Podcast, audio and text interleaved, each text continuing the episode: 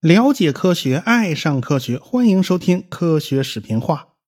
呃，广告做的前头啊，这个双十一剁手节快到了啊，各家都在打折促销。我们科学声音的小程序里边也有促销活动，您现在啊就可以去我们小程序里边看看有没有喜欢的收费节目啊，您就赶快下手喽啊！安卓手机呢，打开我们的小程序会有弹窗；iOS 呢没弹窗，呃，您只能去访问网页版了。有不清楚的，呢，您可以找客服去咨询啊。走过路过，您不要错过哦。这回呢，我们开讲一个新的系列，我们来讲讲航天史，讲讲人类是如何征服太空的。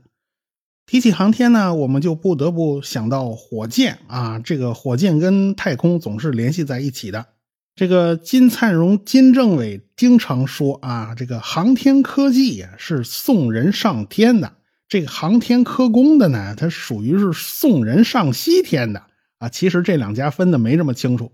我们家呢就出身于航天科工的啊，我老爸就是搞反舰导弹的啊，C 八零幺。呃，不管是导弹也好呢，火箭也罢，其实都是类似的，都离不开发动机，特别是离不开火箭发动机。要说起火箭呢，这一点我们中国人还是很自豪的啊。最早把火药用作军事用途的是我们中国人。世界上最早搞出火箭的也是我们中国人，这两者呢，它是有密切关系的。因为能够当做火箭燃料的东西，在古代啊，它只有黑火药是能够胜任的。大家都知道啊，黑火药是我国的四大发明之一。但是这个黑火药究竟是什么时候被发明的呢？其实时间还并不确定。唐末五代的时候，有一本书叫《真元妙道要略》。一听这名你就知道是部道家典籍啊，里边有一些记载，说雄黄、雌黄、硝石和蜂蜜放在一块炼制的时候，你千万小心啊，因为这玩意儿温度高了，弄不好就会烧到手和脸。你要是弄大了呢，那连屋子一块烧啊。因为蜂蜜里面含有大量的糖分啊，在高温下有可能会发生碳化，变成碳，和硝石这种强氧化剂混在一起啊，它的确是不太安全。后来呢，有人做了测试，把硝石、雄黄以及松香混合在一起，你把这东西加热到三百多度啊，就会发生爆炸。也就是说，那个时代的炼丹家们一不留神，他就能弄出点爆炸物来。所以《真元妙道要略》里面也都提及了啊，这些东西最好你别放在一块烧啊，放在一块烧会出麻烦的。由此可见呢，黑火药是不太可能比这本书的年代更早。它要是更早的话呢，炼丹家们应该知道啊，这些东西是可以用来配火药的。对炼丹家来讲呢，硝石是个非常重要的东西。司马迁在《史记》里面就记录过硝石，而且古代的医生研究了提纯硝石的方法，那就是把硝石溶解在水里，过滤掉杂质，然后加热，让硝石里面的有效成分重结晶，哎，这样就比较纯净了。重结晶以后呢，就会出现六棱柱形的晶体，有点像游戏里面画的那个水晶矿，带刺儿、带芒的啊。所以呢，结晶以后的硝石就被称为芒硝。硝石的主要成分呢叫硝酸钾。可是古人呢，他分不清楚那么多晶体，白花花的一大片，所以呢，他就搞不清楚。他们管硫酸钠也叫芒硝啊，这是在中国古代特别容易出现的事情。啊，是不同的药材叫了同一个名字，那这就出现问题了。你开方子的时候，药方上写的这个芒硝到底是指硝酸钾还是硫酸钠？南北朝的时候，有个名医叫陶弘景，在《本草经集注》里面特别说明了：以火烧之，紫青烟起，云真硝石也。他的药方需要的就是这种能冒紫烟的硝石，因为在高温下，硝酸钾发生了分解，钾离子的火焰就是紫色的。能够辨别和提纯硝酸钾这一点很重要。我国为什么能够抢先于其他国家发明了火药？因为只有纯度比较高的硝酸钾才能制作黑火药。要是没摸着这个窍门啊，那您就只能在门外转悠啊！这就纯粹是个运气问题。你运气点背呀，这个就不能怪别人了。到了宋朝，《五经总要》里边就记录了很多的火药的配方。大概呢，就是百分之六十的硝石加百分之三十的硫磺加百分之十的木炭，这个配方比例，还要加上生漆做粘合剂，掺杂进一些砒霜啊、狼毒啊等等这些毒药，还有巴豆啊，这让人拉肚子。这是，哎，出来的呢都是膏状的，它不是粉状的，做成五斤重的一个大丸子，然后用烧热的锥子插进中间，点燃这个大球，然后用抛石机把这大球抛出去，砸向敌军。这种球啊，哪怕遇上强风也不会被吹灭。由此可见呢，呃，古书上写的那个火药啊，你得分清楚啊，这东西到底是干什么用的？到底是个爆炸物啊，还是个燃烧物啊？有的火药是指引火以后是怎么扑都不灭的那种药，它不是我们现在所所说的这个火药。五经总药上的这个记载呢，这个配方比例爆炸威力呢是很有限的，关键是硫磺的比例太高了。硝石的比例太低了，好一些的黑火药呢，硝石的比例起码要达到百分之七十五。早期北宋开始使用这种火药燃烧弹的时候呢，都是用烧热的滚烫的那个锥子引燃的，因为火药的配比不是很合理，所以不像现在的鞭炮那么容易点着。后来解决了引火点的这个问题，使得爆炸物呢就可以轻轻松松的走进民间，就变成了烟火啦、鞭炮啦。鞭炮被广泛使用，还是在两宋时期实现的。反过来，这些民间的这种焰火呀，也促进了火药本身的进步。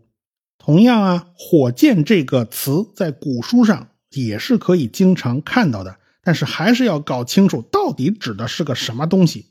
有的就是在一支普通的箭上绑一个呲花，就是点着以后会往出喷出火花、喷出火焰的那种啊。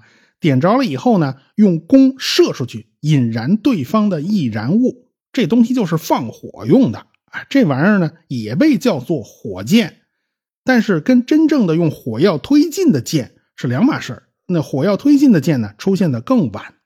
北宋灭亡以后呢，南宋的小朝廷是偏安啊，他们不想跟金国人打啊。但是呢，金国人他就不饶了南宋啊，就是金朝皇帝完颜亮进犯南宋。和宋军在采石矶大战了一场，当时的于允文是以少胜多，打败了完颜亮。在这次战役之中，动用了一种武器，叫霹雳炮。啊，这到底是个什么东西？有人分析，这可能就是一种火药推进的爆炸物，能从船里飞出去炸敌军。啊，当然了，我国古代文人在记录这些武器的时候呢，总是轻描淡写，加上汉语本身它有一定的模糊性，它也不够细致严谨。因此，很多地方只能靠推测，它不是特别准。如果真的是像某些人分析的那样，霹雳炮是一个自己能飞出去炸敌人的东西，那么我们可以认为这就是原始的火箭弹啊，这个原始的 RPG 嘛。什么叫一物降一物，卤水点豆腐呢？啊，这个金国欺负南宋啊，但是金国自己也被蒙古欺负。后来金国面临蒙古的打击。中都城都丢了，不得已就把国都搬到了过去北宋的首都开封府。结果呢，这个窝阔台是大汗呢，他派兵南下攻击开封府，双方都动用了大批的火器，也就是用抛石车发射火药丸子啊，这是这种东西。但是金兵有一种独门的武器，你别忘了，他们占领汴京的时候，把宋朝过去的那些个发达的军事装备工业全部都给接收下来了。好多工匠都到了金国服务，他们有一种东西叫飞火枪。这个飞火枪呢，可能已经具有火药推进武器的特点了。一根两米长的竹竿子上绑着一个六十厘米长的火药推进器，点着了以后呢，这个飞火枪自己飞出去，飞多远，古人没有记载。明朝的毛元仪在《武备志》上也记录了类似的玩意儿，大概能飞五百多步，也就是三四百米的样子吧。从宋朝经过元朝，一直发展到明朝，火器就非常复杂了。比如说著名的火龙箭啊，龙字的龙啊，这就是一种级数式的火箭，一大把一起发射，反正是够乱的。总之，各种火箭品种繁多。但是《武备志》这种书啊，它毕竟是文人写的，有时候文人写的你不能全信，他们会夹杂各种歪歪在里边。这也就是技术史研究你不能光凭着文献考据的原因。这东西啊不一定是真的，但是这帮文人就能给你写的有鼻子有眼的。比如说《武备志》里面写到了一种东西，叫做火龙出水啊。咱们以前课本上还画过这玩意儿，插图画的还真像那么回事是一个直的筒子，前面是一个龙头，下边插着四支火箭作为推进啊，就是飞起来飞到半空中，然后从龙嘴里往出发射火箭。很多人认为啊，这就是传说中的二级火箭的雏形啊。呃，其实这种东西飞起来啊，它不翻跟头才叫怪呢，它根本就没有办法保持稳定。现在的四旋翼无人机呢，都要靠电脑来动态控制四个螺旋桨的转速，才能够勉强维持平衡。这个火龙出水可是完全没有任何控制，这四支火箭的推力要是稍稍有点偏差，那整个东西就在空中乱翻跟头。谁敢用啊？这玩意儿，你知道那个箭射向哪个方向啊？所以这事儿啊，他根本就不能信。这事儿是属于文献上写的信誓旦旦。但实际科学原理考察以后发现，根本就不太现实。还有与此相反的，就是从原理上来讲，从事情的经过上来讲，看上去好像没什么破绽，但是在文献上怎么都查不到。万户的故事我们都听说过，说的是明朝初年有个人叫万户，坐在绑着四十七只礼花弹的椅子上，手里举着两个大风筝，然后就让人点了火，他想飞上天呐。然后，然后就没有然后了，可能最后连骨头都没凑齐啊，这就炸飞了。这个故事啊，很多人都知道，甚至 NASA 还在月球上用万户的名字命名了一座环形山，叫万户环形山。但是这个故事在中文的典籍里面是根本找不到的。这个故事最早出现在一九零九年的《科学美国人》杂志上。这个主人公呢，他也不叫万户，而是叫。Want to，这原文是英文，我不知道对应的哪个汉字，所以只能先凑合着这么念啊。时间呢也给定死了，说是公元前两千年啊。这公元前两千年那是传说中的夏代，夏代哪来的火药啊？还有啊，这个王图自己作死，被礼花弹炸得浑身都是伤，但是居然没死啊，没死还被皇帝打屁股。你人都炸成这样了，皇上还有心思打屁股？这是什么皇上啊？这都哪儿跟哪儿啊？所以，一九零九年《科学美国人》杂志上发表的这个故事，它不靠谱。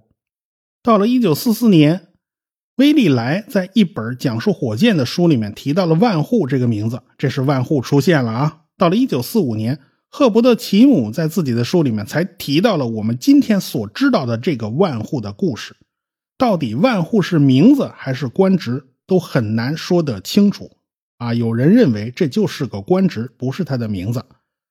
元朝的时候呢，有万户这个职位，但是到明朝给改了，改成了都指挥使，下边的千户百户没改，所以很多人就认为这个证据是对不上的，所以也不认为这是一个真实的故事。虽然从情节上来讲啊，这种作死的事情完全是有可能发生的啊，这个万户活得不耐烦了，他就这么干了。但是对不住啊，史书上一笔都没有留下。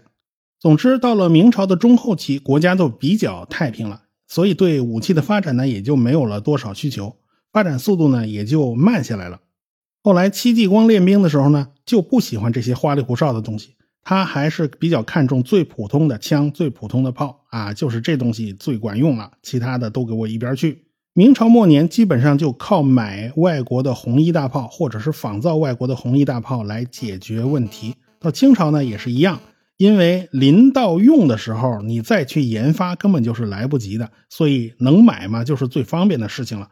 后来清朝中中后期以后比较稳定了，也就不再需要搞这种武器上的研发，所以对这方面的事情呢又松懈了。没办法，这就是一个自然规律。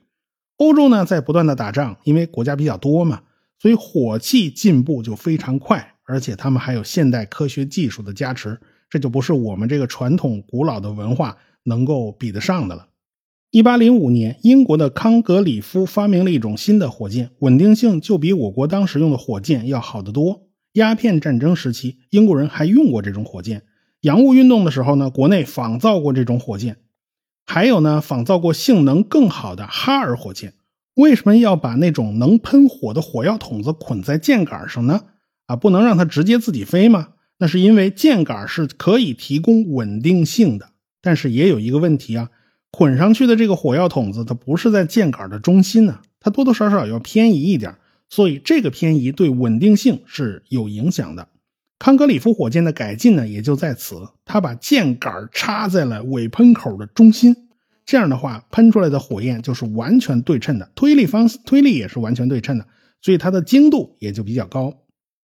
哈尔火箭呢，那就更先进了，它是依靠偏斜火箭喷出的气体啊，引起火箭身体的旋转，然后就靠陀螺效应来稳定火箭姿态，它并不靠那个长长的杆子来稳定自己的姿态，这样就省事多了，体积也小很多了。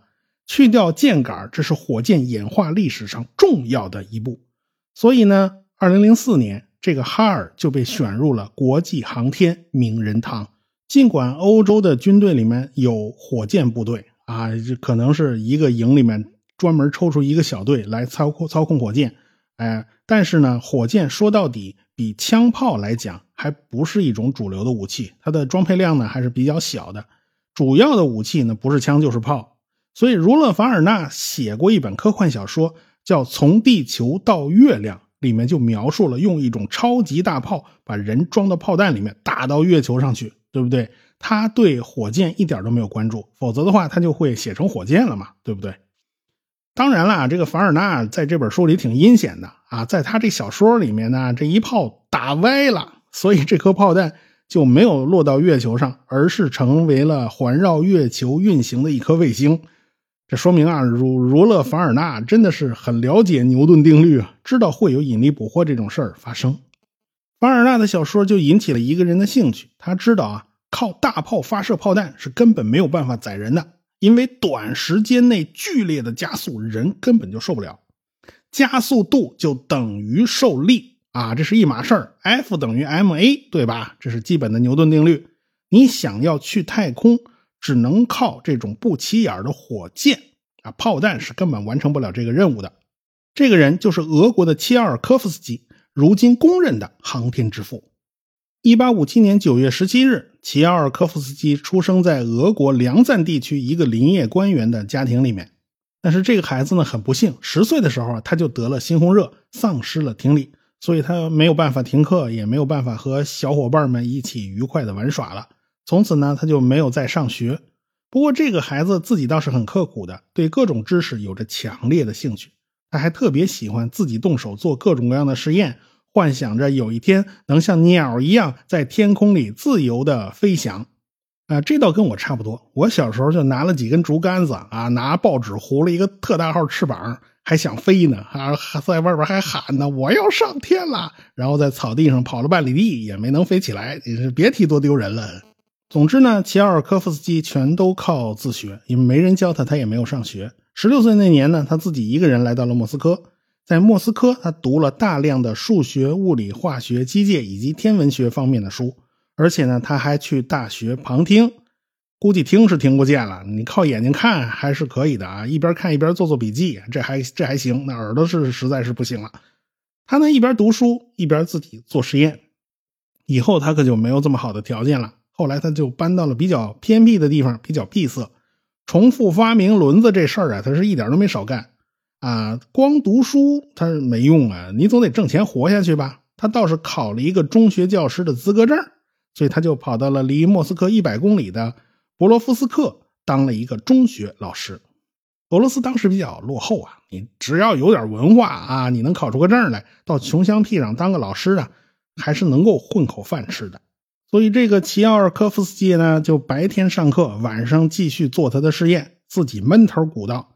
一八八一年，他独立的搞出了气体动力学理论啊，也就是基于分子运动论的这么一个理论。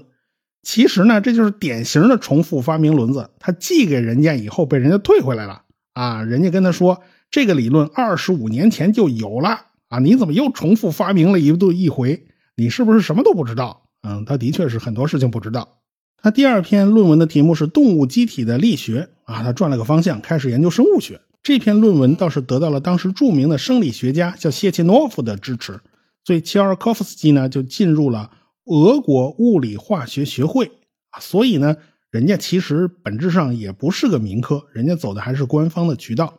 一八八四年开始，他把注意力放到了热气球上。